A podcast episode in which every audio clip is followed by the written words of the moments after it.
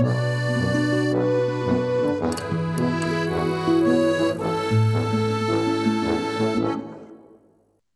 eccoci, nuova puntata del Salotto Monogatari e oggi, come è successo per The Batman, ma per motivi più giusti, dedichiamo l'intera puntata a un unico film, che sarebbe The Northman, il terzo lungometraggio, lo sappiamo tutti, di eh, Robert Eggers, che trovate in sala in questo periodo. Eggers è un regista molto coccolato dal salotto perché ricordo che facemmo uno dei primissimi special tutto su The Witch e una delle primissime canoniche su The Lighthouse, quindi attendevamo con ansia questo, eh, questo terzo film, anche se attendiamo più con ansia il Nosferatu, però devo dire, almeno personalmente, io sono fresco di visione perché l'ho visto ieri, che ovviamente non coincide col giorno in cui ascolterete la puntata, ma eh, in ogni caso eh, devo dire che il film mi ha abbastanza sorpreso.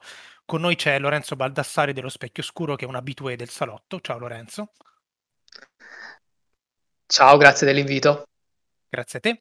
E, ehm, bene, io prima, prima di, di, cominciare a parlare del film, anzi no, anzi no, questa cosa la faccio dopo, va, vi lascio un po' in, in, sospeso su quello che volevo fare. E volevo dire subito una cosa. Eh, The Northman, a mio parere, mh, eh, si inserisce perfettamente nel percorso di Eggers, anche se ho notato in giro che qualcuno lo ha definito un po' un film, eh, un film alieno, un film anomalo. Ieri se ne parlava anche con Lorenzo, che appunto eh, mi spiegava che in effetti ci sono state più ingerenze produttive rispetto agli altri suoi due film. Eh, tuttavia ci sono almeno due o tre caratteristiche che secondo me sono perfettamente in linea con, uh, con gli altri suoi prodotti. Eh, una è una caratteristica che è stata abortita in realtà, che sarebbe la ricerca linguistica. Noi mi ricordo benissimo che avevamo già notato ai tempi di The Lighthouse che c'era una ricerca linguistica dietro, per cui loro parlavano in un gergo che era quello tipico dei romanzi marinareschi, che poi è la letteratura dalla quale Eggers prende a piene mani per, per quel film.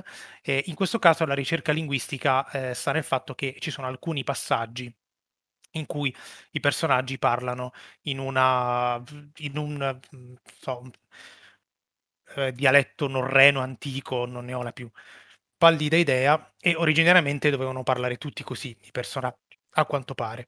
E non solo, l'altra caratteristica che eh, raramente viene notata nei suoi film, però ah, stando attenti in realtà è primaria, è il fatto che, esattamente come per The Witch e The Lighthouse, lui prende un immaginario eh, abbastanza ampio, in questo caso quello della, eh, de- della mitologia nordica del nord Europa. Eh, in realtà poi la la la vicenda principale cioè la vicenda, ehm, di cui tratta il film è la leggenda di Hamlet, a cui si è ispirato anche Shakespeare, che è un mix tra, ehm, un aneddoto, diciamo un mito, e invece la storia vera, perché comunque è esistito un principe Hamlet che vendicò l'uccisione del padre, ehm, nelle nella storia del nord Europa, della storia vichinga. E lui prende un immaginario che è molto facilmente decodificabile, cioè capiamo tutti in che universo siamo e vale anche per The Witch e The Lighthouse, anche se è un immaginario non particolarmente ehm, trattato al cinema. Eh, se tutti pensano ai film di vichinghi tipo a Conan il Barbaro, e purtroppo qualche recensione lo ha tirato fuori, non c'entra assolutamente nulla. Eh, ci sono molte caratteristiche che eh, fanno parte della mitologia del, di quei paesi e che non sono mai attraversate dal cinema. Raramente abbiamo visto una cavalcata delle Valchirie, raramente abbiamo visto un bacio eh, incestuoso tra madre e figlio che è molto presente in questi miti, eccetera, eccetera. In ogni caso lui prende un immaginario di riferimento e che fa? Ci mette dentro tutti i topoi, tutti i luoghi comuni di quell'immaginario e senza però che l'insieme risulti citazionistico o risulti una specie di piccola enciclopedia di tutti quei luoghi comuni. Succedeva tantissimo con The Lighthouse che prendeva Poe, Melville, tutta la cultura americana, i romanzi del mare, eh? Con The Witch che prendeva il puritanesimo alla Hawthorne e tutte le superstizioni le mistiche di quella, eh, insomma, di quella fetta di, di, di, eh, di sbarcanti della, della Mayflower. E però tutto questo non viene minimamente, secondo me, percepito a una prima visione, cioè tutto passa molto liscio, c'è una linearità e un coinvolgimento emotivo e un senso estetico che vanno oltre quello che, anzi che evitano che il film diventi una specie di accozzaglia di citazioni. Eppure secondo me è, è, è, questo, è questa la forza. Cioè dietro questo si può notare, studiando, che ci sono tutti, studiando i dettagli del film, che ci sono dentro tutti dei luoghi comuni, tutti dei topoi e delle caratteristiche ehm, che sono attinte a piene mani A dalla pittura e B dalla letteratura, che sono due eh, fonti dalle quali Eggers attinge tantissimo anche nei altri film, e, e, tutti gli elementi possibili che si possono trovare nell'immaginario di riferimento eh, specifico, in questo caso appunto il, la mitologia norrena, sono completamente condensati nel film, eh, senza che appunto percepiamo eh, che ci sia questa accozzaglia di elementi. Noi percepiamo che ci siano tante cose a livello di trama, eh, però non tutti i dettagli che riescono a, mhmm, in qualche maniera, a evitare che sembri uno di quei prodotti che a noi sul salotto danno un po' fastidio e che chiamiamo postmoderni, anche se non ci piace il, il nome. E questa è la prima cosa che volevo far notare io. Adesso lascio parlare anche gli altri, anzi direi di dare la parola a Lorenzo che è l'ospite e che ci dice le sue impressioni invece sul, sul film che abbiamo visto insieme ieri. Ok, eh, innanzitutto voglio dire che sono pienamente d'accordo con quello che diciamo, hai detto sul film. Diciamo che la, mi trovo abbastanza allineato con la tua visione. Quello che voglio dire innanzitutto è che a me il film è piaciuto veramente tanto e mi aspettavo qualcosa di molto diverso perché avevo letto che era un film in un certo senso di compromesso, ma, ma alla fine, se devo essere sincero, non mi viene neanche troppo da chiedermi guardando il film quanto la produzione si sia intromessa eh, nel Final Cut, anche se ovviamente spero che un giorno esca un director's cut eh, di The Northman. Ad esempio, mi pare che quando siamo usciti dal cinema, eh, entrambi concordavamo sul fatto che la prima parte del film fosse la più riuscita. Ne avevo parlato anche con eh, Marco eh, più, ieri. E bene, a leggere l'intervista di Eggers per il New York sembrerebbe che sia la parte che i produttori gli hanno chiesto di cambiare di più, proprio con lo scopo di compattare il film e renderlo ancora più spettacolare. Quindi alla fine io credo che il film funzioni, ecco. a prescindere che ci sia stata qualche intromissione da parte dei produttori o no. Quindi detto questo, e un'altra cosa che volevo diciamo, eh, dire come premessa è che c'è una cosa che ho letto sempre a proposito di questo film, è che c'è sempre la tendenza diciamo, eh, a valutare questi film al di fuori del loro contesto. Secondo me non si possono usare gli stessi strumenti critici per The Northman, eh, di Eggers e per un film diciamo più piccolo comunque per un film d'autore come The Witch. Eh, secondo me per quanto siano film che appunto mantengono eh, cioè siano film tutto sommato estremamente paragonabili hanno anche che, de- degli aspetti che sono difficili da paragonare. Cioè The Witch è costato 5 milioni di dollari The Lighthouse 10 milioni The Northman 90 milioni cioè parliamo di cifre totalmente diverse, quindi parliamo di film che, pur realizzati dallo stesso team di autori, appartengono a contesti diversi. Quindi a me verrebbe quasi da dire che The Northman compete, tra virgolette, con blockbuster autoriali come Gravity o The Revenant, piuttosto che con The Witch o The Lighthouse, con cui comunque mantiene tutti i punti eh, di contatto che Dario ha enunciato perfettamente. Quindi detto questo, quello che eh, cioè, secondo me The Northman rappresenta veramente un tentativo affascinante, pienamente riuscito di realizzare, quindi un film a Laggers che sia allo stesso tempo altamente spettacolare. Alla fine è un film uh, veramente che ti prende per tutte e due le ore e venti della sua durata. Ed è un film spettacolare, hollywoodiano, che è incentrato su un progetto estetico che di fatto è debitore dei grandi capolavori del cinema dell'Est Europa. Viene in Zulaschi sul Globo d'Argento, ma anche eh, Tarkovsky, Andrei Rubliev, vai e vedi, è difficile essere un dio.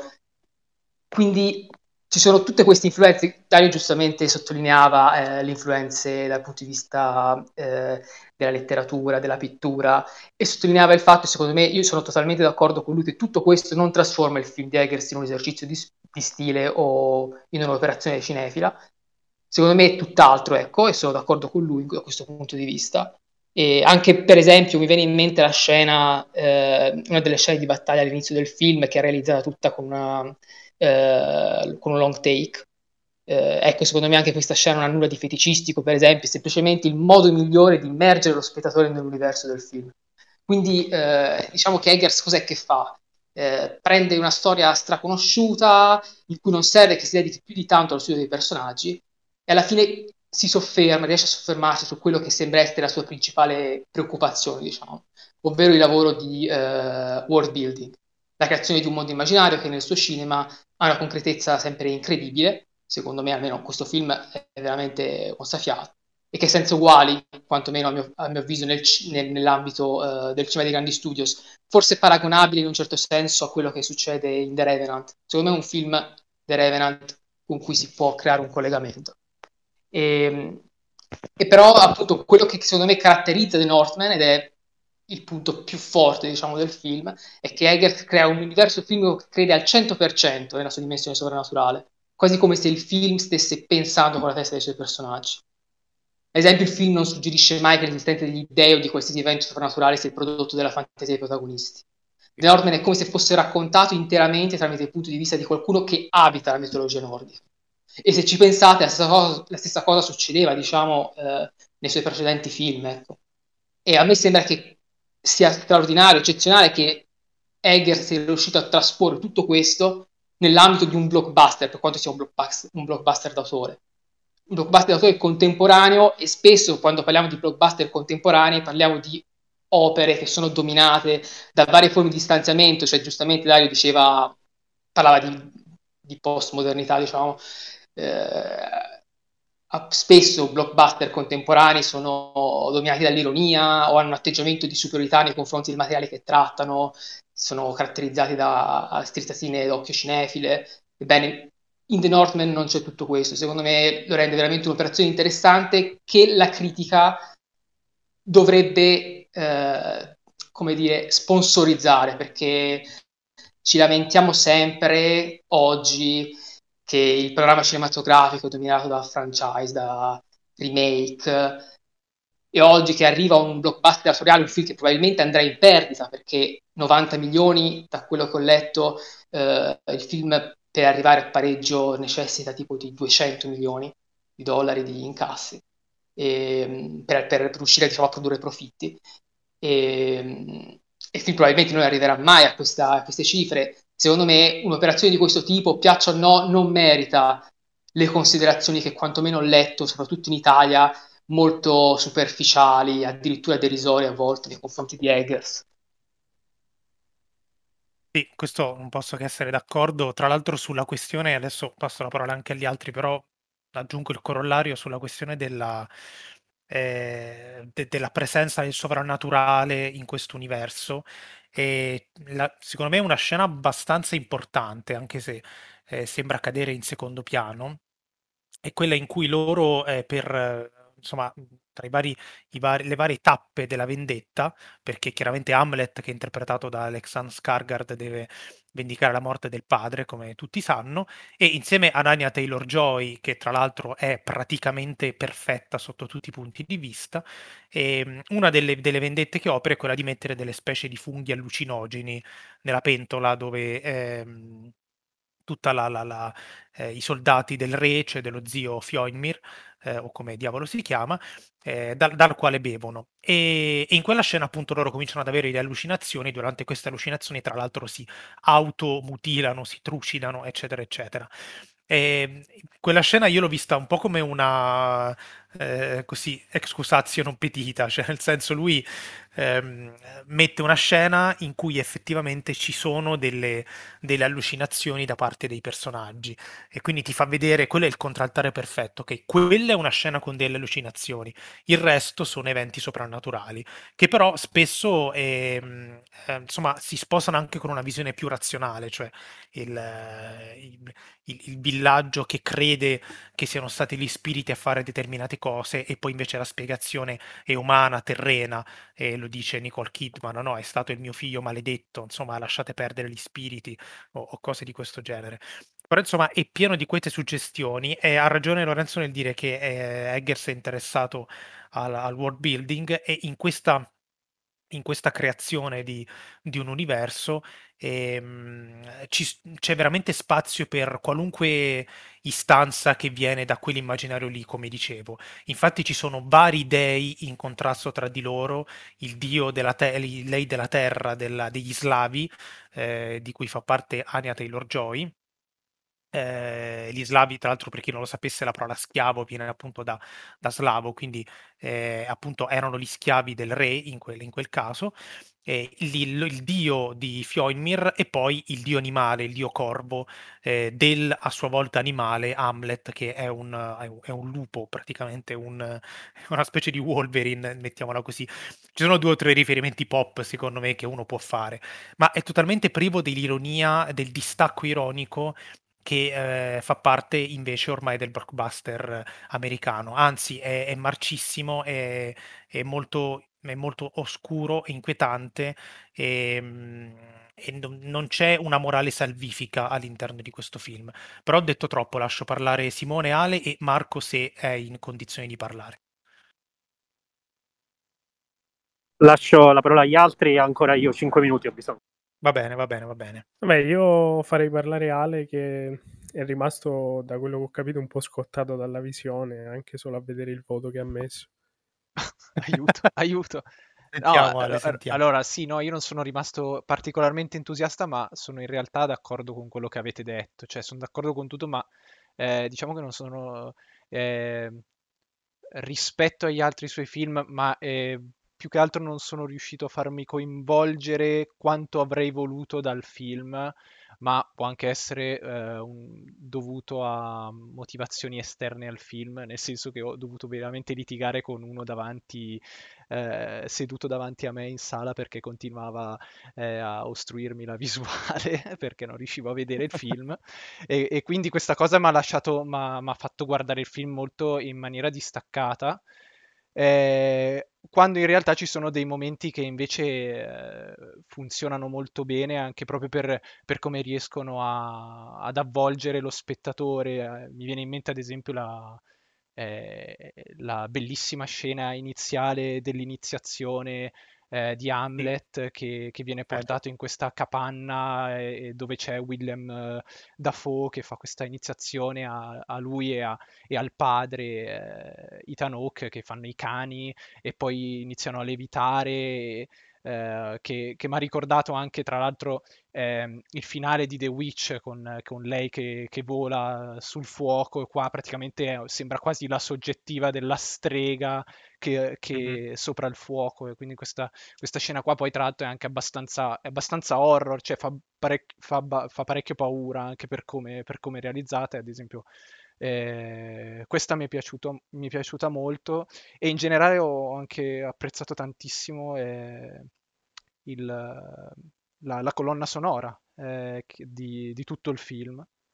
Eh, in particolare delle scene di rituali, però anche ad esempio banalmente nella, nella sequenza finale del, dello scontro tra, tra, tra Hamlet e lo zio, eh, la colonna sonora mi ha riportato alla mente eh, momenti e- di epici de- di-, di, blockbuster come appunto eh, Star Wars, tipo eh, il finale del primo Star- del il, il combattimento contro, la, contro Darth Maul nel, nel Star Wars La minaccia fantasma, oppure ancora più, più, banalmente come citazione lo scontro tra Anakin e, certo. e Obi-Wan e su, sul pianeta di lava. Qui sono, lo scontro lo fanno all'interno di un vulcano. Ora non so se la citazione è voluta, poi chiaramente c'è anche, anche Star Wars ha delle ispirazioni di, di quel tipo, quindi cioè, comunque si, si, parla sempre di, di narrazioni eh,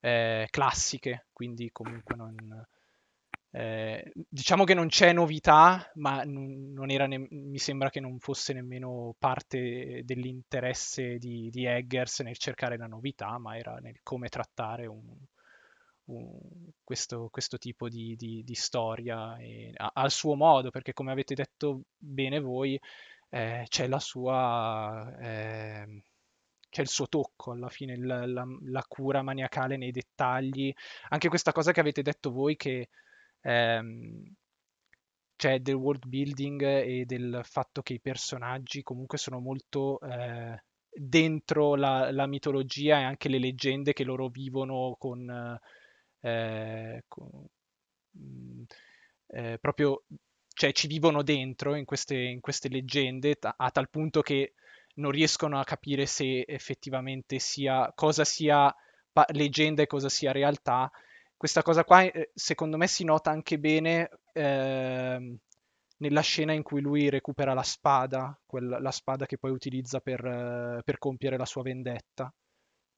La che è una, Draug. Eh, eh, esatto, Draug.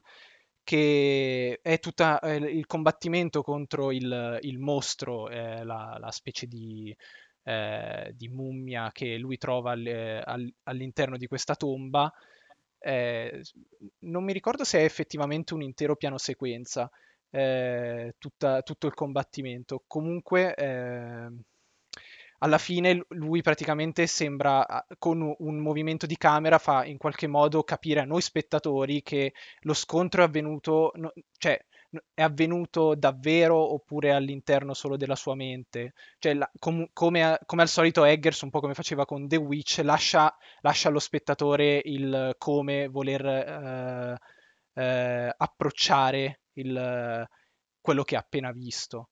E questa cosa è, c'era anche molto in, appunto, in The Witch, questo, questa, questa, questo modo di affrontare il, eh, il, l'irrazionale, diciamo. Ecco, io per esempio su questo non sono molto d'accordo, nel senso che secondo me, eh, cioè i, i, i, fatti che descrivi sono veri, però secondo me l'interpretazione che ne va data è, è invece molto concreta. Cioè io credo che nell'universo, che Eggers sia un autore molto religioso, nel, dal punto di vista proprio eh, tecnico, diciamo, etimologico, eh, cioè eh, nel suo universo le, le, le, due, le due realtà, naturale e soprannaturale, convivono tranquillamente e, ehm, e mi sembra anzi evidente The Witch era, è, questo, è, questo, esempio in pieno, secondo me. Poi non mi ricordo cosa ne dicemmo noi allo special, forse ho cambiato idea nel corso del tempo, però mi ricordo di averlo sempre pensato quando lo vidi anche la prima volta, eh, che anche The Witch c'è questa ambiguità iniziale che poi viene effettivamente disciolta, cioè l'elemento soprannaturale c'è, esiste, è presente. E in The Northman anche si dà per scontato, non ne sceglie uno, ce ne sono tanti, eh, ci sono tutte queste credenze che convivono, ci sono delle forze soprannaturali, i corvi per esempio, che lo liberano. Cioè nulla, nulla di questo è, le- è leggibile secondo me eh, dicendo che insomma è, è, è, tutto nella sua testa. Credo molto semplicemente invece potremmo interpretare in maniera pro- proprio banale nel fatto che nel, nel, mondo di, nel mondo di Eggers il soprannaturale esiste, è presente ed è una forza proprio primitiva, ctonia. Tu hai citato la scena dell'iniziazione del piccolo Hamlet quando loro eh, levitano. E beh, insomma, anche lì c'è una, eh, c'è una dimensione proprio lì si sente il tocco di Eggers ed è vero che ricorda The Witch, perché ti dà proprio l'idea, il modo in cui lui gira quelle scene, con quella soggettiva dall'alto che non è una soggettiva, il tipo di musica, le urla, l'atmosfera, la fotografia, ti dà proprio l'idea di un, di un mondo che è fatto così, è un mondo in cui il, il eh, il soprannaturale esiste e la sensazione che ha lo spettatore, secondo me, o che almeno ho io quando lo guardo, è quello di una, un mix tra l'essere estasiati e il sentirsi eh, in pericolo o il sentirsi inquietati. Cioè, secondo me sopravvivono queste, eh, entrambe queste forze molto forti e infatti Hamlet fin da subito è guidato da queste forze sovrannaturali, dal destino, dalla profezia di, di Bjork, eccetera, eccetera che anzi uccidono il suo lato terreno e umano, cioè lo uccidono perché lui un pochettino, insomma, eh, ne rimane ne rimane scottato. Per un momento lui ha la tentazione di lasciar perdere tutto e fuggire con Anya Taylor-Joy al suo destino, però in realtà non, non ci riesce davvero e, e non è neanche così chiaro che tutto quello che è successo abbia avuto un senso, cioè c'è, c'è una dimensione tragica per cui sembra che le, che le, azioni umane siano insensate. Infatti questo è l'unico elemento che mi è sembrato ba- barocco nel senso proprio di Shakespeare eh, rispetto al resto della, eh, del film che invece insomma, riprende delle, dei miti, del, sul non sentirsi coinvolti che hai detto... Eh, eh ma quello, essere... quello è, secondo me, ripeto, è molto dettato anche dalla mia situazione. no, momento. no, però guarda che ci può stare perché comunque non c'è ma io lo apprezzo sinceramente questo, che non c'è uno scavo psicologico autentico nei personaggi, ma perché non c'è nei miti, non c'è nella leggenda originale. E, cioè, il, ci sono queste, queste, marionette che sono in balia del destino di un mondo fatto di, di eh, appunto di dei ostili o crudeli, e, e quindi tutti questi elementi. Ehm, secondo me, giustamente, ehm, diciamo, bloccano un po' l'empatia, però l'empatia alla fine chi se ne frega di questa dannata empatia, è diventata una fissa questa di dover empatizzare coi personaggi, cioè a me non frega niente, ehm, perché se tu guardi una tragedia greca o leggi un mito, non c'è mai approfondimento psicologico, però quando è che empatizzi? Empatizzi quando succede una cosa così drastica, tipo quando lui è costretto a uccidere la madre e il fratello, così drastica per cui rimani scioccato perché è un archetipo universale che sia una cosa drastica, a prescindere dal fatto che lì dentro ci sia qualcuno per cui hai empatizzato oppure no.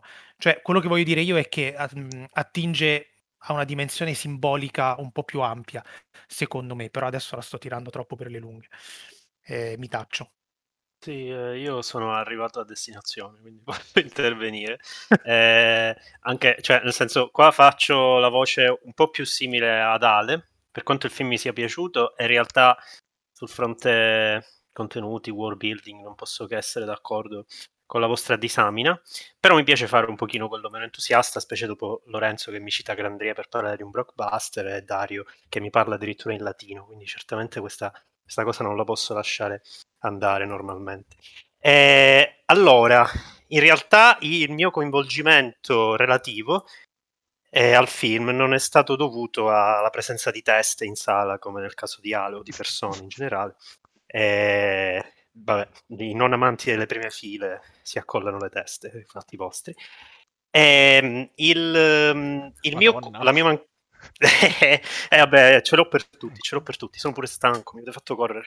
Eh, eh, no, invece il, ehm, la, la, la, leggera carenza di coinvolgimento da parte mia è soprattutto da un punto di vista di, di sensazioni del film. Io sono molto d'accordo con Lorenzo quando mi dice in privato che il film ha l'obiettivo di essere veramente un'esperienza sensoriale, di avere questi blocchi di, di, di situazioni e di sensazioni che ti scaraventa addosso.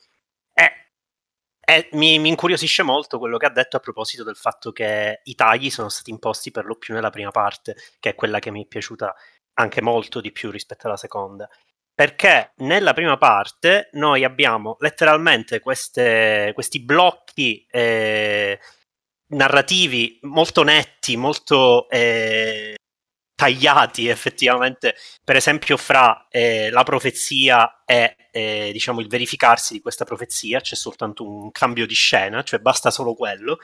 E, e questa, questa, sensazione di andarci molto eh, dritto e, e senza, senza, nient'altro sul, sul mito mi ha fatto apprezzare molto la prima parte. Mi è sembrato proprio un approccio diverso di solito viene effettivamente concesso molto più spazio ai, ai, personaggi, ma è proprio, ancora prima che per necessità di introspezione psicologica, è proprio una necessità eh, rispetto a come viene, eh, vengono raccontati questi tipi di personaggi al cinema. Eh, mentre i tagli che evidentemente hanno imposto ad Eggers a me in realtà hanno dato un effetto molto positivo, e cioè che veramente io fossi eh, um, invaso e attaccato da questi blocchi di sensazione esattamente come da questi blocchi di mito e di eventi, ok? Quindi mi è sembrato molto, molto, molto bella la corrispondenza sensoriale e paradossalmente narrativa, cioè un modo di percepire il mito che,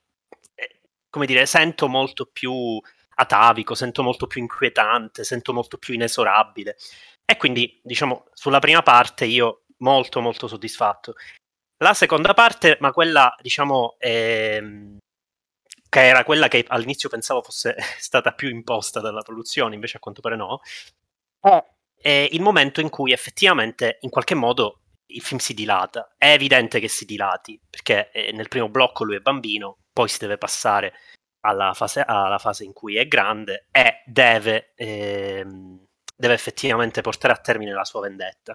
Da quando si incontra con Anya Taylor-Joy, secondo me il film che pure mi ha intrattenuto, diciamo, a livello prettamente narrativo, secondo me comincia a, ad essere più devoto a effettivamente a quello che io chiamerei sviluppo di personaggi, non psicologico, ok?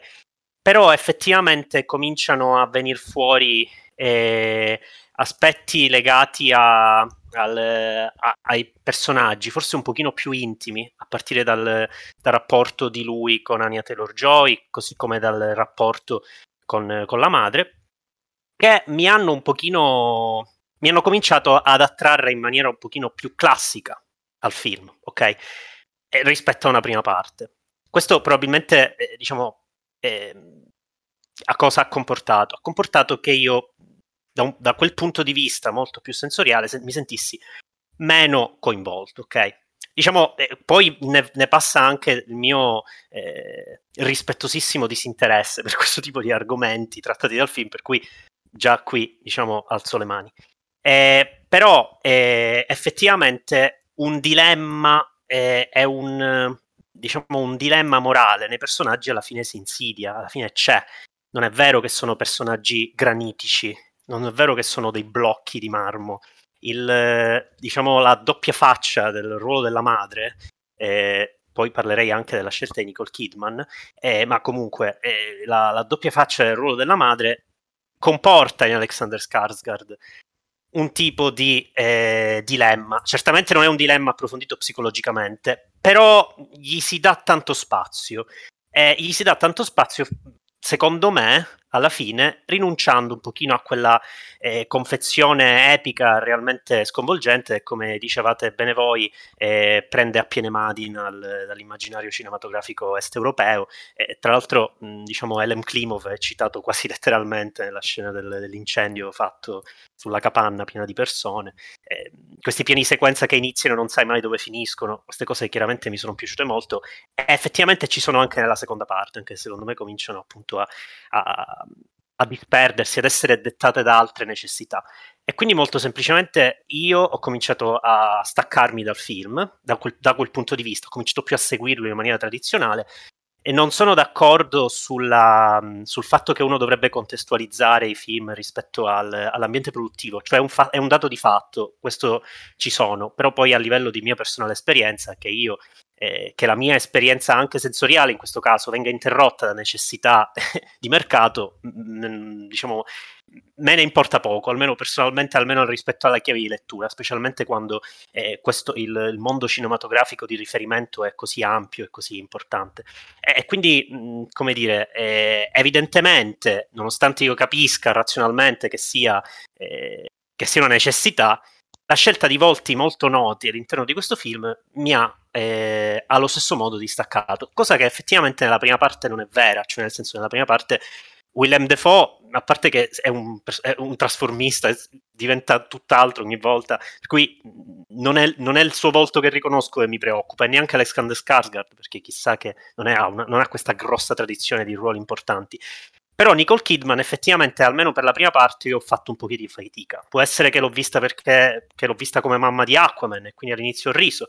Eh, però eh, in effetti è perché eh, all'inizio mi sembrava troppo... Eh, eh, diciamo che gli dava una luce più divistica che probabilmente era inevitabile, mh, probabilmente a me ha, ha distaccato ulteriormente. Effettivamente, quando le dà lo spazio del suo monologo rivelatore, allora a quel punto mi sono goduto un pochino di più la sua presenza in, nel film perché effettivamente è molto brava, però eh, lo stesso ha, è una questione proprio eh, diretta, mi, ha, mi ha, ha, incoraggiato questo distaccamento.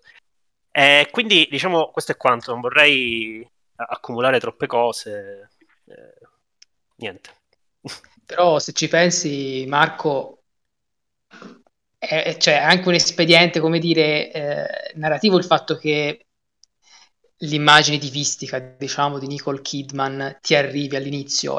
Cioè, è una cosa anche che di fatto funziona a livello narrativo perché all'inizio noi che abbiamo lo stesso punto di vista di Hamlet, abbiamo un'idea del personaggio della madre che poi il film ribalta completamente. E infatti mi pare, almeno penso, che all'inizio abbiamo un'idea del personaggio della madre che viene potenziata, intensificata anche dal fatto che viene scelto come attrice a interpretarla eh, Nicole Kidman. E Nicole Kidman poi alla fin fine interpreta un personaggio. Ora, non mi vengono in mente sinceramente dei film, eh, cioè mi sembra più che altro un personaggio quasi eh, contro, in un certo senso, l'immagine divistica di Nicole Kidman.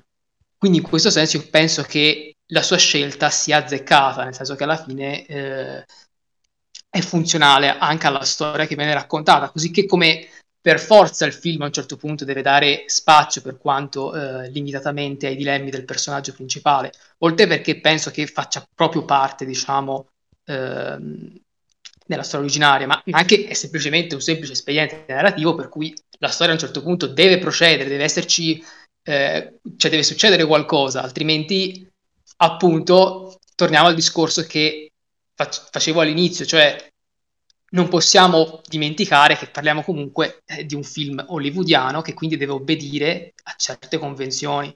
Secondo me è ovvio che è giusto che tu te ne senta, fra virgolette, eh, cioè che tu senta una, una sorta di eh, repulsione, diciamo, a un certo punto, forse repulsione è un termine un po' forte, però quello che dico è che eh, poi nella valutazione finale, diciamo, non si può dimenticare questo fatto. Ecco. Eh, mh, eh, però non sono d'accordo sul fatto che non succeda niente. Nella prima parte succedono tante cose e a me piaceva il modo in cui si raccontava la prima parte. La seconda è molto diversa. È normale che sia diversa perché eh, cambia l'ambientazione, però dico, non devo essere io a immaginarmi come Eggers avrebbe dovuto raccontarla per, per, mantenere quel tenore, è lui che se la doveva, doveva capire come. Comunque, eh, cioè, io noto questo, questa separazione fra le due parti, ma non perché la prima parte è antinarrativa, ma affatto, anzi ci sono delle scene decisamente ben separate fra di loro e che portano avanti la vicenda. E la prima parte fatto... è spettacolare.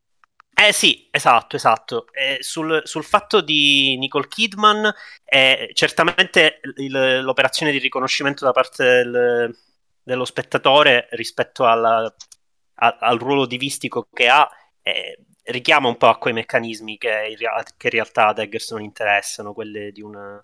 Eh, Dario mi insegna perché da quando l'ha detta Dario la dico sempre questa parola, il, il paratesto un po' produttivo eh, del film. No, bravo, bravo. Io, io, ammetto quando imparo le parole, non sono come Simone. Eh, che, che, quanto è mito poetico questo film, Simone, mamma mia. Eh, comunque, eh, come si dice, eh, richiama un po' a quei meccanismi, ecco. E quindi mi dico, può essere anche che questi meccanismi un poco ci devono essere perché fa parte di questo lavoro di compromesso, questa cosa che Eggers vuole fare un film che abbia questo grande impianto, ha bisogno di tanti soldi deve scendere a compromessi. E diciamo sulla realtà produttiva del film io non posso altro che fare altro che convenirne, fermo restando che William Defoe non mi ha fatto lo stesso effetto, ok? Cioè, non aveva bisogno di tutte eh, eh, queste operazioni di riconoscimento da parte dello spettatore per funzionare come personaggio. Eh, Beh, ma William Defoe non è un attore, diciamo, che ha lo stesso, la stessa statura divistica di Nicole Kidman, d'altra parte.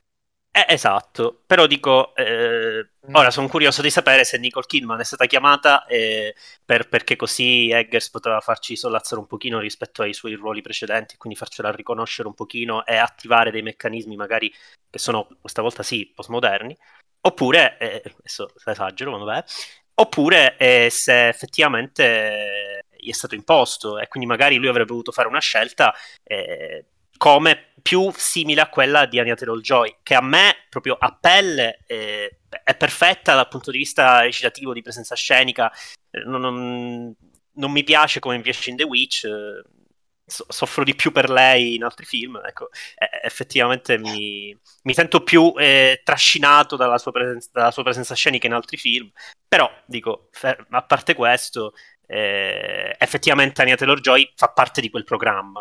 ok? Quel programma che eh, non ha troppo a che fare con ah sì, lei è in The Witch, quindi adesso io la riconosco in un modo, adesso mi viene capovolto, quindi effettivamente io posso attivare dei meccanismi che prescindono un pochino dal film. È molto dentro il film, è, è molto giusta eh, Scusate, eh. da quel punto di vista.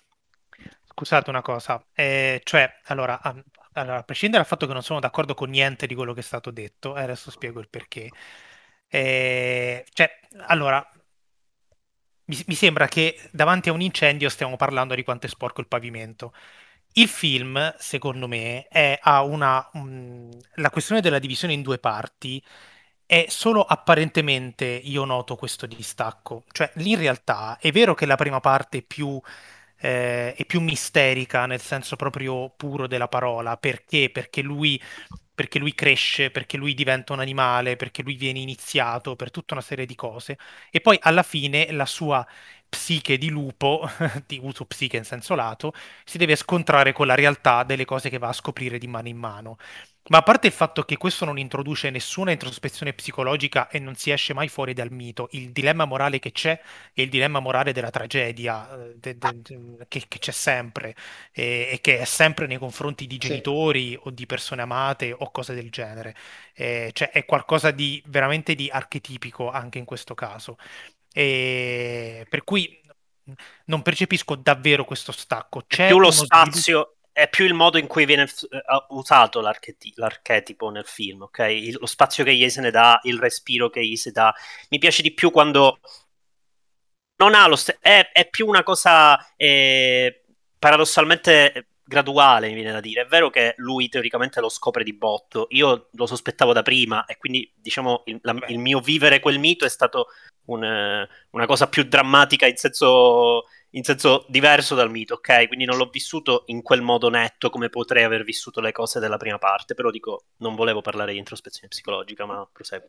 No, no, no, ma aspetta, nel senso, eh, io credo che pochi l'abbiano vissuto in modo netto, nel senso, mh, adesso non voglio fare lo snob, però chi è che non sa che è la, la mamma di Amleto contribuisce all'uccisione del padre? Cioè, nel senso, è... E Allora, tra l'altro io vorrei anche aggiungere che mi pare che ci sia, eh, si capisca da Cosa? un trailer che lei eh, Vabbè, a parte faccia- Ah, questo, gua- però, guarda il paratesto della cultura dell'hype. No, Cazzo, però visto che sono tutti questo, spaventati scusate. dagli spoiler e poi mettono una cosa così importante, in- cioè così importante, diciamo uno sviluppo di trama in un trailer, a quel punto lì dici, vabbè, alla, alla fine capi- capisci che non è poi così Vero. fondamentale.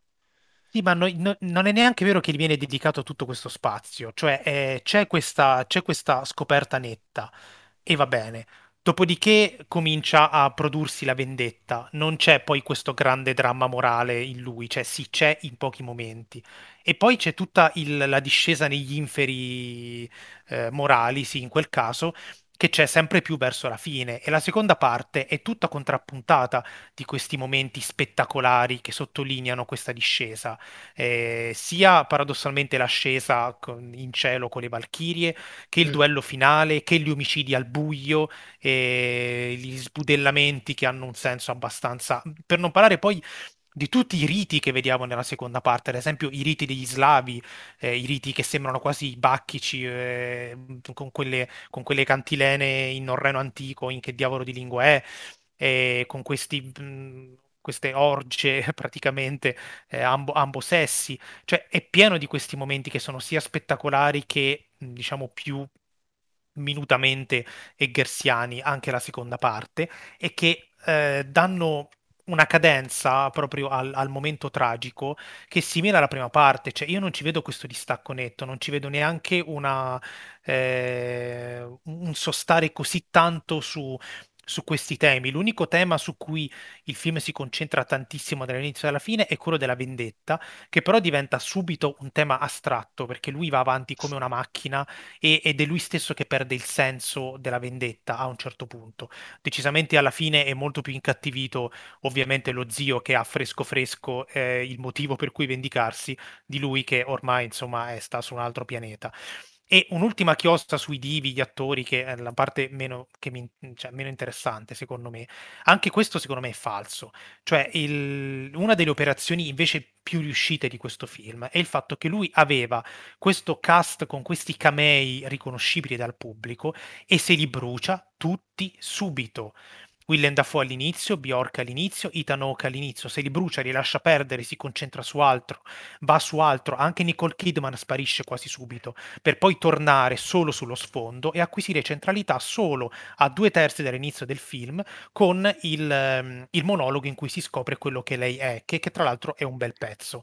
E, ehm, per cui la Kidman chiaramente avendo quel ruolo doveva, non poteva essere un cameo veloce che si concentrava solo all'inizio, però è usata bene e mi misurata. Alla fine il film è concentrato tutto su questo personaggio di Hamlet che è cagnesco, che non ha nessun tipo di, eh, di, di statura fiera e altera, eh, di, di, nobile con la quale possiamo identificarci, è un barbaro, è un mondo di barbari, ci si sposta subito dal palazzo dell'inizio a un'isola barbarica, quindi non c'è niente di tutti questi elementi, e lui divi se li brucia subito per poterci subito buttare nel fango e parlare di altro, per cui secondo me anche l'uso del, degli attori è stato, ehm, è stato bilanciato nella maniera giusta. Cioè, infatti io quando l'ho visto, eh, ok, a, a, a, 20 minuti dal film avevo già finito i, i camei che dovevo scoprire. Fine, adesso concentriamoci sul resto.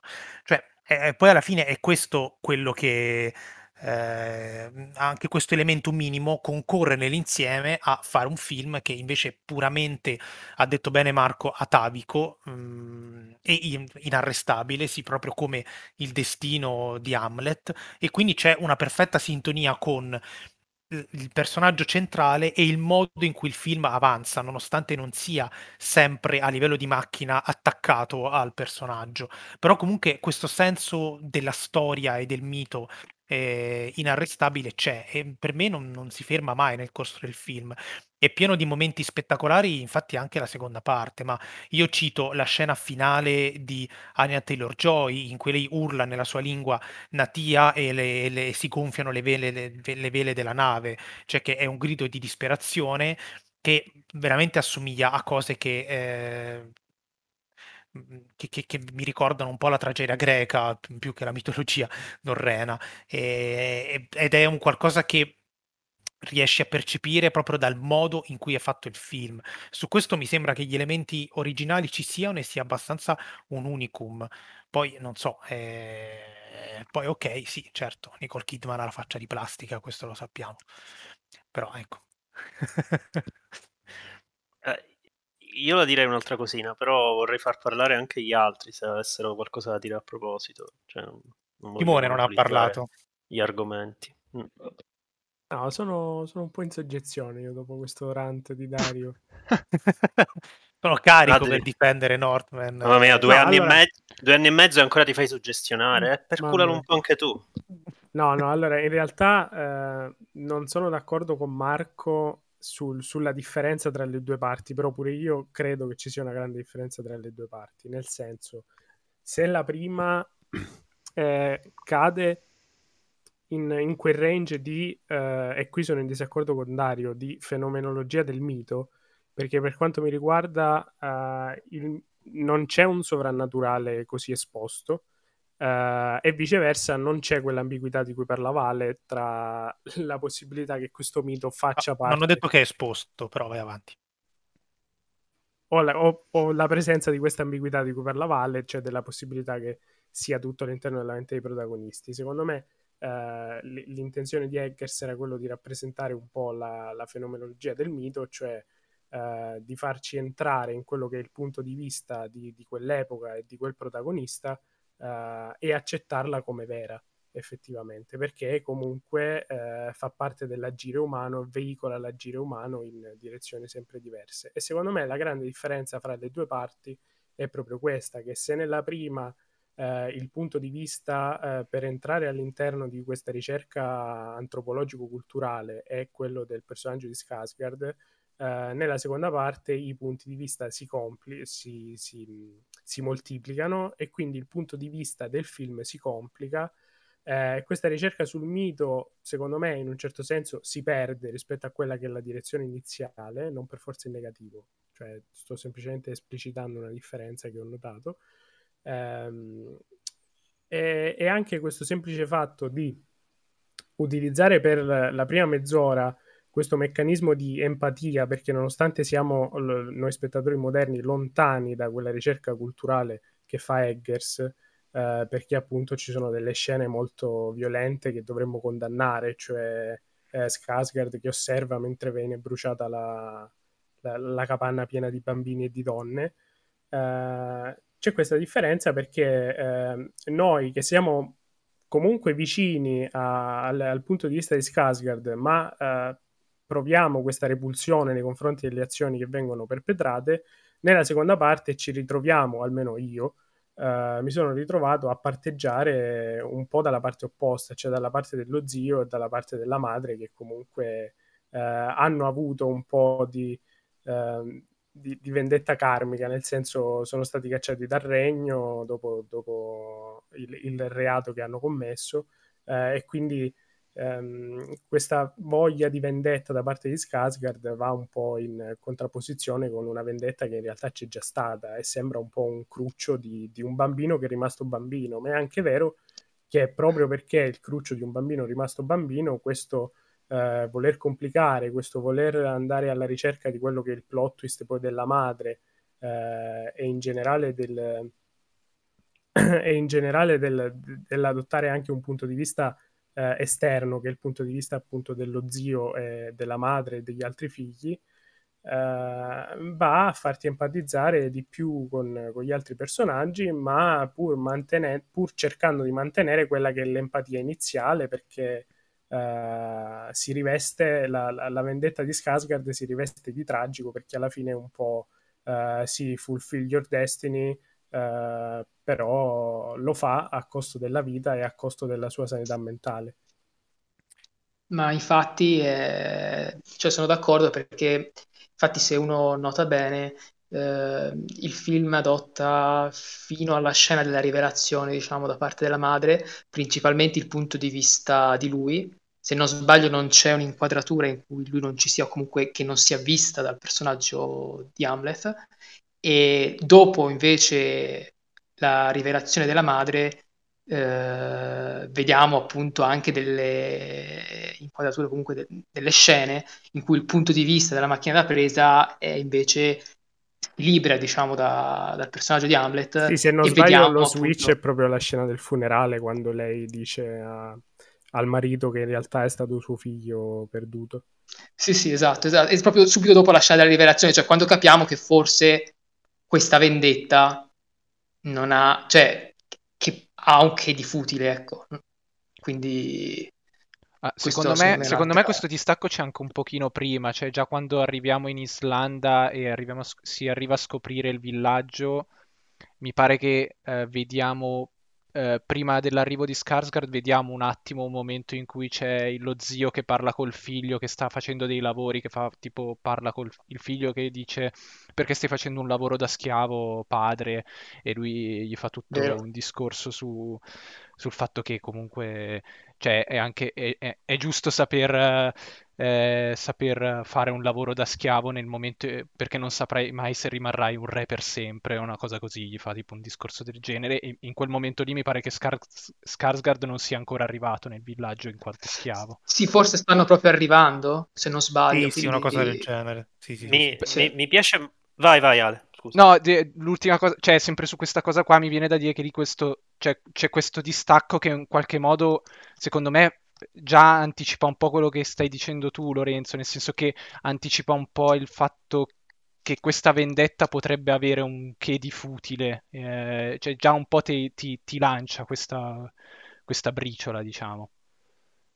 Ecco, eh, la cosa che mi piace molto è proprio... Allora, mi è piaciuto molto che Dario prima ha detto chi se ne frega dell'empatia, Simone ha fatto tutto un discorso sull'empatia, secondo me la verità è sta nel- nella via di mezzo fra le due cose e che rende Studia interessante... psicologia, e- e- cioè, ormai è, è totalmente viziato no, da, questa, da questa prospettiva. Dai, no, no, molto- allora, però c'è da dire, c'è da No, dire no, che ma- sono d'accordo con Marco quando dice che l'approfondimento dei personaggi c'è, ma non è propriamente psicologico.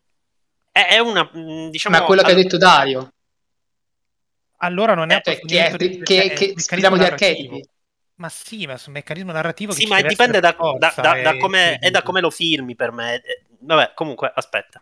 Eh, il, il mio punto era che è interessante, proprio per come sono costruiti i miti, eh, quest'idea de- de- de- de- della più o meno identificazione con un personaggio. L'empatia, secondo me, la parola è sbagliata, nel senso che non c'è un'identificazione poi troppo emotiva. Il punto dell'identificazione è quella che ha, messo- che ha- che ha detto Lorenzo, e cioè il fatto che noi vediamo cose che vede lui. Cioè è una questione proprio sensoriale. Lui eh, percepisce delle cose, ha dei traumi, noi siamo letteralmente nei suoi occhi, anche se lui un po' esce da se stesso nella scena del rituale, e siamo un po' i suoi occhi, anche se svolazziamo allo stesso tempo, nella scena della, della strage che viene fatta nel villaggio, che si conclude splendidamente a livello tecnico, di piano sequenza, di scena, di spettacolo, su di lui che appunto reagisce a, a- a quello che lo circonda e che alla fine vede pure Anya Taylor-Joy, penso sia la sua prima apparizione nel film, tra l'altro, alla fine di questo, di questo giro nel villaggio. Poi la scena, diciamo, dovrei rivederla. per- Ecco, eh, questa, eh, il fatto che oggi noi dobbiamo eh, poterci, eh, dobbiamo, poter, dobbiamo poter entrare nel mondo del mito, eh, comporta una grossa eh, sfida per Eggers, perché eh, dobbiamo vedere come ci entriamo in questo mito. E effettivamente la- l'approccio empatico è quello che viene scelto dalla maggior parte delle produzioni che scelgono questo tipo di, di- di idea.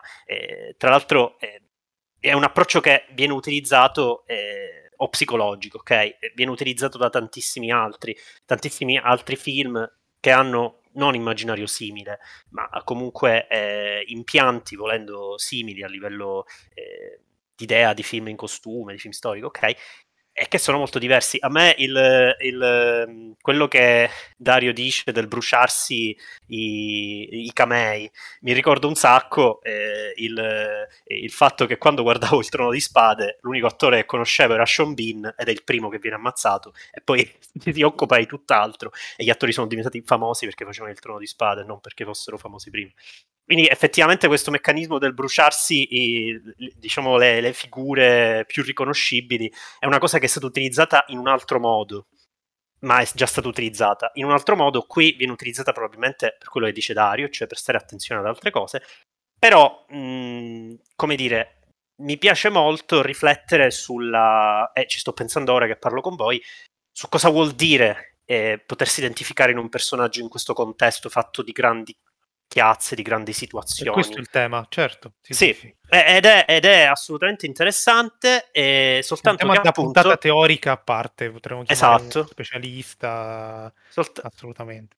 soltanto che appunto, e, e e chiudo, eh, effettivamente se è vero che nella prima parte del film noi siamo identificati con lui, eh, però io ho avuto la sensazione di assistere a una, a una rappresentazione, tra virgolette, più eh, fedele, se vogliamo più, dire, antropologica del mito, comunque con questi effetti molto eh, traumatici e diretti a livello sensoriale, è perché è la struttura narrativa del film che mi ha permesso di farlo, cioè ci sono questi tagli netti, cioè, a me, eh, io lo, lo ripeto perché mi ha sconvolto a livello proprio di esperienza il fatto che venga fatta una profezia e che si compia subito dopo. Cioè, i- normalmente in questo tipo di film loro ti fanno altre situazioni in mezzo e ti fanno quasi scordare la profezia e poi c'è il colpo di scena. Ah, c'era la profezia, oppure comunque c'è quel tipo di colpo gobbo che è la maniera più semplice e diretta per permettere un'identificazione e un coinvolgimento, ok? Mentre qui è veramente brutale il modo in cui si cambia scena e subito viene ammazzato il padre, come se niente fosse, proprio con una. in maniera assolutamente diretta. Ecco, questo tipo di rottura rispetto a, a quella che è la mia idea di narrazione al blockbuster era la cosa che mi piaceva. Probabilmente la, la, necessità di ambientare la seconda parte del film in un'ambientazione molto più ristretta, che è una cosa che, eh, diciamo, eh, non è sconosciuta a Eggers, è la necessità comunque di eh, allargare inevitabilmente il, lo spazio temporale okay, delle, delle, delle, scene, dei momenti, cioè è chiaro che lui consuma una vendetta e la consuma in poco tempo, forse in pochi giorni, ok? Di, di, questa dilatazione, eh, per motivi mh, che no, forse non si possono prescindere, però tant'è, cioè quello che ho vissuto io chiaramente, eh, hanno fatto sì che io perdessi quel livello di sconvolgimento della prima parte. Ci sono rimasto traumatizzato dalla prima parte, la seconda invece decisamente più accompagnato. È quello un pochino quello che lamento. Allora, io probabilmente mi sono ingarbugliato nel discorso, però sono d'accordo con quello che dice Marco, è più un discorso di identificazione che di empatia. Sì proprio perché, come dicevo, nella scena uh, de- dell'assalto al villaggio, noi l'empatia, il meccanismo dell'empatia ci è negato, perché da spettatori moderni quella è una cosa che noi condanniamo esplicitamente, mentre nella seconda parte, uh, dove uh, i punti di vista si moltiplicano e quindi l'identificazione non è per forza uno a uno spettatore Skarsgård, eh, ma ci sono più personaggi che entrano all'interno di questo quadro, eh, ci allontaniamo sempre di più dal personaggio di Skarsgård e iniziamo anche, secondo me, in, in, un certo senso, a empatizzare, oltre che a identificarci con altri personaggi, come può essere il personaggio dello zio. Perché nonostante il personaggio di Skarsgård continui a, perpre- a perpetrare questa violenza, a volte anche esagerata, è controbilanciato dal fatto che lo zio sta semplicemente cercando di difendersi e che ormai la vendetta nei suoi confronti sia stata consumata dalla vita e che lui sia andato oltre quell'avvenimento e sta cercando la pace in un, in un mondo non, non, eh, cioè, un po' non, in esilio. Tutte cose che hai aggiunto tu, secondo me, non c'è niente di tutto questo. Cioè, eh, non, non, riesco a vedere mh, tutta questa lettura fondamentalmente da un punto di vista quasi psicologico, anche se avete detto che non c'era psiche, c'è l'identificazione, cioè tutto questo tipo di ragionamenti eh, su sì, ma loro in realtà hanno già subito la vendetta perché sono scappati dal, pa- dal paese natio, in realtà quello è palesemente, secondo me, un espediente narrativo per poter evitare di stare dentro un palazzo, trasporre tutto su un'isola barbarica e quindi fare quel lavoro sul, primi- sul primitivo, sull'atavico, che interessa a Eggers, ovviamente. Così come, infatti, non, ne, non, si nomina mai più questa cosa, non è per niente centrale. Così come il suo, il suo essere un animale cioè non è che noi quando arriviamo nel villaggio eh, è, ci è impossibile empatizzare perché da spettatori moderni non riusciamo a capire quelle cose. Sì, certo, nel senso è ovvio che è un tipo di violenza che noi non, che, che noi non percepiamo, però stiamo parlando di un'epoca da tutti i punti di vista così lontana da noi che non è quello il punto. Cioè non, non c'è nessun tipo, anzi noi siamo, eh, siamo portati a a capire questa distanza proprio anche dalla scena in cui bruciano la, la casa con dentro donne e bambini e Skarsgård non fa niente, Hamlet non fa niente. Siamo portati a capire questa distanza in quel modo lì, ma sono tutti proprio meccanismi formali che ehm, che concorrono a continuare quella fenomenologia del mito, anche su questo non sono d'accordo con Simone che si concentra solo nella prima parte, in realtà prosegue per tutto il film, anche se da un certo punto in poi si passa più alla tragedia che al mito, ma d'altronde il personaggio cresce e quindi si passa dal mito alla tragedia, esattamente come è successo nella storia dell'umanità, cioè c'è una fase dell'infanzia e una fase un po' più matura e il finale dove che io direi, anche se non cioè non, non, mi piace dirla così, però insomma il finale che è quasi invece più shakespeariano è una fase ancora più matura. Cioè, sono tutti dei meccanismi formali. Secondo me il paradosso è che per emozionarmi, per emozionarvi di più dovreste vedere le cose più da matematici e meno da psicologi.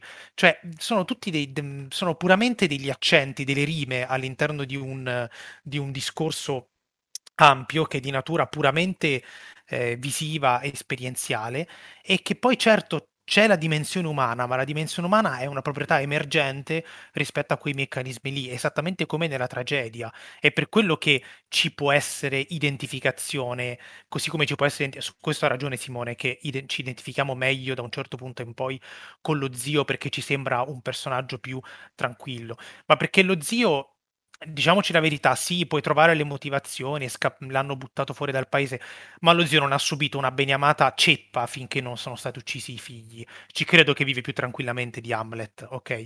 Cioè, è, è- sono, su, sono su piani completamente, completamente diversi, secondo me. Cioè, non... Boh, non lo so, vabbè, eh, scusate, mi sono infervorato troppo. Vabbè, abbiamo un'idea diversa degli spazi che vengono dati a certe cose. Per me, certi, il fatto stesso che un piano sequenza finisca su Skarsgård che guarda è proprio un distacco che non vedo soltanto come il distacco da un periodo storico che non possiamo capire, ma un distacco anche da parte sua, che boh, nel senso eh, sta, Sì, vedendo quello Anya sì, Taylor certo, sì. sta vedendo Anya Taylor Joy che viene tipo buttata a terra e dopo un'oretta ci fa l'amore nel bosco. Quindi, nel senso, eh, come dire, non è solo quel tipo di distacco. Secondo me c'è un distacco o comunque un filtro che passa dai personaggi e che chiama in causa altre cose, non sono blocchi formali così netti e così distanti. E questo, diciamo, eh, abbiamo una percezione diversa rispetto a questo. Però è vero che è sostanzialmente formale. Certamente ci sono quei momenti di cui non abbiamo parlato molto strani, eh, più onirici tra le nubi. Eh, secondo me, diciamo, eh, anche quelli diciamo alcuni belli, alcuni forse di meno, però comunque eh, interessanti, eh, fino alla, alla, cavalcata verso la Stairway to Heaven, che lì, che hanno tutti accusato, ah, il tizio con l'apparecchio, vabbè. Allora, io prima di arrivare alla, a una mia domanda da un punto di vista più tecnico, eh, voglio fare una piccola battuta. Secondo me Eggers sbaglia perché di Anya Taylor-Joy nuda non mi interessa nulla, se mi metti Skarsgård tutto ingobbito con quelle spalle enormi preferisco guardare lui. Vabbè. Quello è il tuo problema. No. Io, noi siamo eh, stati benissimo a guardare Anya Taylor-Joy nuda, anzi uno dei momenti più belli del film è quello. Eh, no, io, io, ho riso parecchio al, al bagnetto nel lago, nel lago, caldo, mi sembrava macete di Rodriguez, però non, non, cioè nel senso è involontario, è involontario. Vedi involontario, troppi film, Comunque volevo esatto, tornare dai. un po' a, al discorso che faceva Lorenzo all'inizio, quindi sul, sul, blockbuster. Ne ho parlato anche con Dario in privata. Eh, se um, usciamo un attimo dal, um, dall'analisi, diciamo, economica e quindi evitiamo di dire che il film è costato 90 milioni e che quindi l'automatismo è tanti soldi uguale blockbuster, mi chiedo se, come diceva Dario, Uh, sempre a inizio puntata, um, il film va contro certi dettami che sono quelli del blockbuster moderno, cos'è che ci fa dire effettivamente che The Northman è o meno un blockbuster? Secondo me il ritmo, se ne parlava ieri con Lorenzo, cioè è meno presente quella, ehm, quel ritmo quasi sospeso, astratto, mm-hmm. che fa parte degli altri film di Eggers. Cioè c'è un po', What? però molto di meno, molto di meno, secondo me.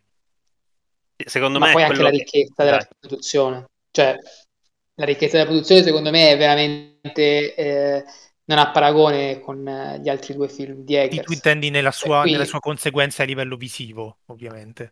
No, dico anche, dico proprio, cioè, l'immagine mi pare che sia ancora più ricca di dettagli rispetto ai suoi film precedenti, poi parlo semplicemente anche, penso, penso che gli effetti, cioè, che le scene, diciamo, eh, magiche siano costate. Ecco, in questo film c'è un intervento, diciamo, del, sovra- del sovrannaturale mi sembra decisamente maggiore rispetto a quello dei film precedenti di Eggers. Beh, quindi, anche banalmente anche sol- gli effetti visivi, quindi la CGI che viene usata molto di più negli altri e ehm, anche, eh, sì. anche, anche, il maggiore utilizzo, cioè eh, banalmente più persone in scena eh, che Esatto, le scene di battaglia, cioè, qui poco, ci dimentichiamo, ma ci sono, cioè, comunque qui ci sono un paio di scene di, di battaglia, forse ora non mi ricordo quante, che comunque secondo me sono abbastanza impressionanti. Sì, sì, e sì, che, che, immagino che siano costate, ecco. Quindi in questo senso dico che secondo me è un film che mostra i, un diverso budget rispetto agli altri di Eggers. E, non, e, lo dico senza dire che questo è un male o un bene, cioè secondo me è un bene perché alla fine il film vuole immerg- immergerti in questo mondo e secondo me in questo mondo non poteva farlo altrimenti che nel modo in cui Eggers poi l'ha fatto e quindi con questo dispendio diciamo di mezzi.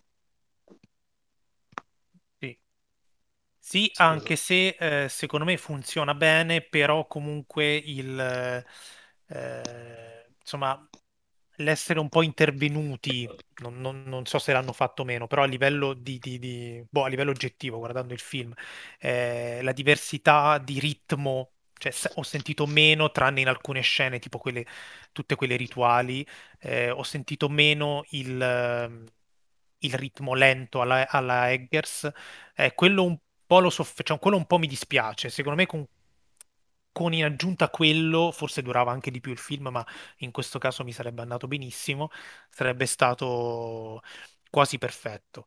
Di, di sicuro, ecco, non, boh, non so se abbiamo risposto alla domanda di Simone, però boh, sì, credo che Sì, siano queste. Eh, so. sì, discorso del, del ritmo, che, che, ripeto, continuo a trovare io particolarmente contraddittorio, nel senso che eh, cambiare scene, ok, farlo magari più spesso, eh, cambiare luoghi effettivamente, eh, questo tipo di varietà, ok, eh, che, che, tende più alla costruzione di un mondo mostrandone eh, le, le, le, gli aspetti giganteschi e non mostrandone il dettaglio eh, per parlare di interi mondi, come succedeva nei due precedenti film, ok? Mm. E, e, per me è un po' contraddittorio in realtà perché è la cosa che mi è sembrata eh, eh, più particolare del film alla fine, questa, questa eh, cesura totale fra le parti all'inizio. Ma non parlo di prima e seconda parte, parlo proprio delle scene. Eh, infatti, eh, quello che mh, diciamo a me le scene dei rituali nella seconda parte mi sono piaciute. Però c'erano sempre dei motori interni, tra virgolette, drammatici, nel senso di sviluppo di trama. Banalmente il fatto che durante il rituale orgiastico, rituale, beh sì, il rituale orgiastico, lui eh, trova lei e poi ci fa l'amore, comporta che noi guardiamo il rituale non cioè, da, da, un punto di vista così esterno, ma effettivamente eh, ci siamo dentro e ha anche una funzione a livello narrativo, così come sì. ce l'ha anche il rituale successivo. Mentre effettivamente nella prima parte sarà che ancora non abbiamo avuto tempo di elaborare questo processo di identificazione sensoriale, ok? Sensoriale con il protagonista ci appare veramente molto distante, cioè sembra di guardare eh, qualcosa con una distanza che è quella, l'approccio mitico, eh, che invece dopo ci viene chiesto usiamola per sviluppare gli eventi ed entrarci in maniera trasversale, cioè non, non, non, è più, all'inizio a me sembra più, come dire, verticale, lo si usa per le, per le puntate delle serie procedural, la cosa verticale, ogni puntata serve a una cosa. Ecco, all'inizio ho la sensazione che proprio le, le scene siano a blocchi, eh, di sensazioni e anche di narrativi, e poi invece diventa sempre più orizzontale il film e quindi ci sono queste, questi interessi per i singoli set pieces eh, ritualistici, eh, mi- mitologici, però, eh, oppure ehm, di tragedia. Giustamente Dario, io sono d'accordo con Dario, c'è della tragedia greca evidentemente nel film, però servono per un andamento orizzontale e questo effettivamente ci riconosco più il, il blockbuster contemporaneo rispetto che alla prima parte. Beh, ma è semplicemente, cioè, la narrazione classica, cioè non... Oh, è la narrazione che va avanti, cioè il primo rito ti cioè... sembra meno funzionale perché non sai, ma in realtà il primo rito perché è introduttivo. Che... Sì, è, no, è, è, il rito che siamo, trasforma perché... lui in animale, cioè è la base di tutta, è il meccanismo sì, narrativo principale di tutto il film. Ma il tenore è il tenore dei, dei, dei, dei, blocchi narrativi, cioè il modo in cui sono separati i blocchi narrativi. È, cioè nel senso è un, un, una mia visione che cioè che ha comportato che vivessi in modo così diverso la prima e la seconda parte. La seconda parte la trovo più graduale. Quello che stavo dicendo è che servono però effettivamente è vero che nella seconda parte, anche nella prima, ma dico nella seconda Eggers presta tanta attenzione a questi rituali. Il solo fatto che prima che Skarsgård entri in scena nell'orgia noi guardiamo tutto il girotondo sì. intorno al fuoco e lo guardiamo per svariati secondi, comporta che ci sia un interesse che prescinde un attimo dal personaggio, è quell'interesse esterno un po' da antropologo e studioso e vuole guardare una cosa e ce la vuole riprodurre in un certo modo. Eh, però poi effettivamente subito, con raccordo in, in piano sequenza, entriamo entriamo nella soggettiva percettiva di Skarsgård che guarda queste cose un pochino, come dire, anche curioso, oppure un pochino anche franito forse, e proseguiamo con la narrazione. La prima parte è vero che questi blocchi servono pure, però è come se la narrazione fosse parte di questi blocchi separati dalla possibilità di identificarsi. Non Io lo so spiegare bene, però no, no, è, è, diverso. Sì, sì, sì. Mm, ok, ok. Mm. Sì, non- Va bene, ragazzi, siamo andati lunghi, però io prima di chiudere, eh, cioè, scusate, non posso esimermi dal fare questa cosa. C'è da farsi qualche nemico qua. Qualche No, invettiva. qualche nemico. No, no, non è peraltro, ma perché abbiamo, abbiamo utilizzato molto tempo a parlare di un film che evidentemente da tutti i punti di vista è abbastanza complesso. Infatti ci ha anche fatto tirare fuori degli argomenti più vasti, tipo quello quando ci si identifica con un personaggio che non è per niente banale e sono contento che è uscito fuori. E- eppure, eppure, io mm, cioè, in giro ho letto, so che faccio questa cosa sempre, però in questo caso sono veramente esterrefatto. Paragoni con Conan il Barbaro, e questo è Quillan, ok? Paragoni con Conan Allora, allora, però voglio, voglio aggiungere una cosa, voglio aggiungere una cosa però.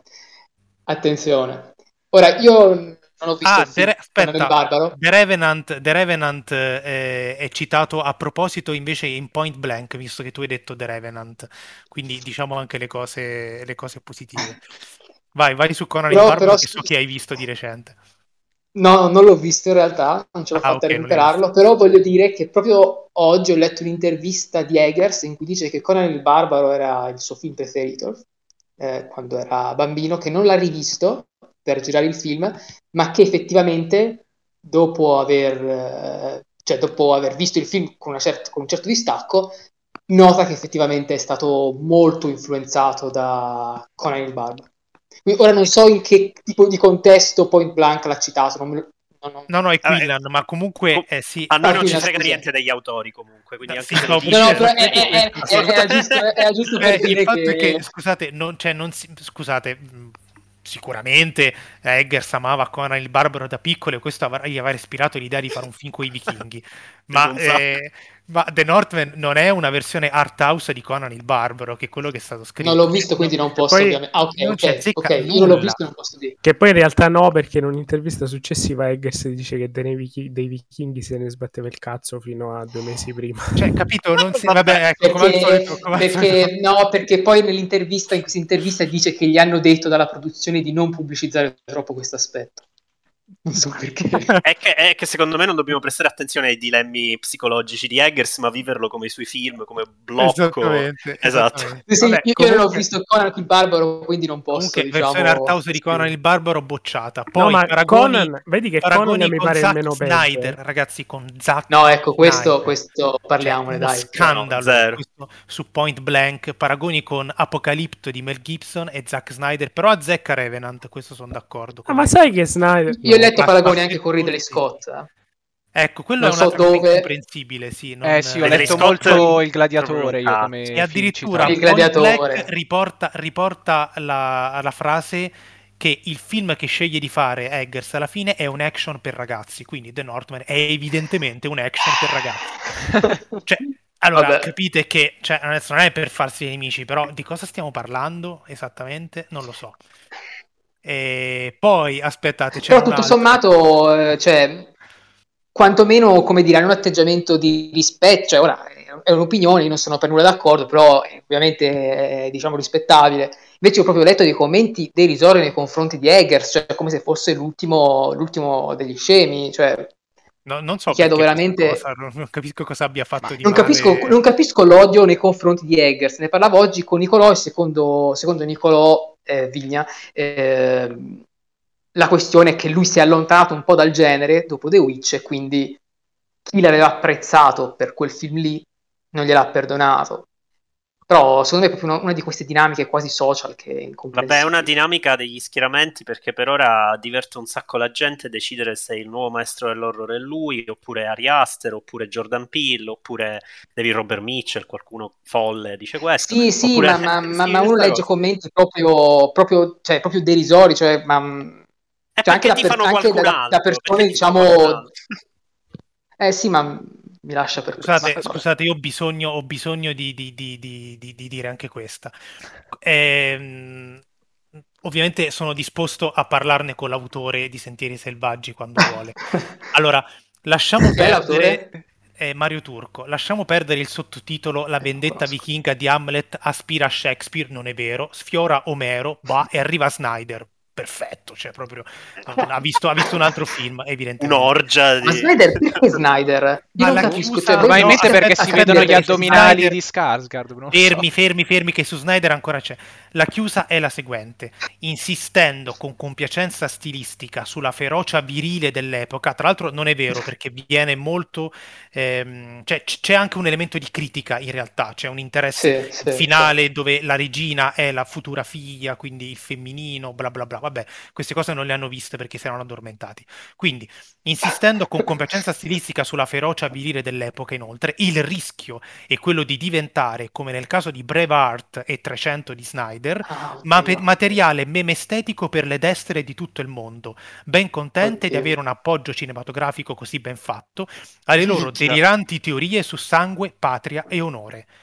Cioè, ragazzi, Oddio. io non ho Sì, sì, parole. questa, questa l'avevo letta ieri, oddio. Madonna! vabbè. parole. Allora, siccome, no, no. siccome qua lo snyderiano sono io, eh, mi, mi oppongo a questa appropriazione fascista di 300 perché è chiaramente un film di propaganda e il finale lo esplicita molto, molto, molto chiaramente. Quindi propaganda di che tipo? Di che tipo di propaganda? Eh, perché tutto il film è raccontato dal punto di vista di uno spartano e quindi tutte le gesta sono raccontate da un punto di vista di propaganda che porta acqua al mulino degli spartani. Vabbè, è il trionfo della volontà del- de- degli spartani. Comunque, Sì, ma possiamo caso, dire che non c'entra nulla con, eh, allucinante, allucinante. Non c'entra nulla Eh, il esatto. film, ma neanche il... Eh, l'unico difetto, sai, che può fornire materiale alle destre. Ma Cristo di quel santissimo. chi se ne frega? No. Cioè, vabbè, vabbè, ragazzi, che vi devo dire? Eh, io su questa direi di chiudere. Ovviamente gli autori di Point Blank, Quillan e Sentieri Selvaggi si sentono offesi, facciamo uno scannatoio. Sono E- anche invitati, infatti. Sono anche invitati dove io gli leggerò le loro recensioni come Nanni Moretti in caro diario, esattamente. Quindi voglio proprio vedere come reagiscono a queste, a queste, a queste cose. Ora abbiamo hype, però. Ora abbiamo hype, va bene. Eh, sarebbe e- divertente. Va bene, comunque grazie Lorenzo e grazie a tutti. Per voi. e alla prossima.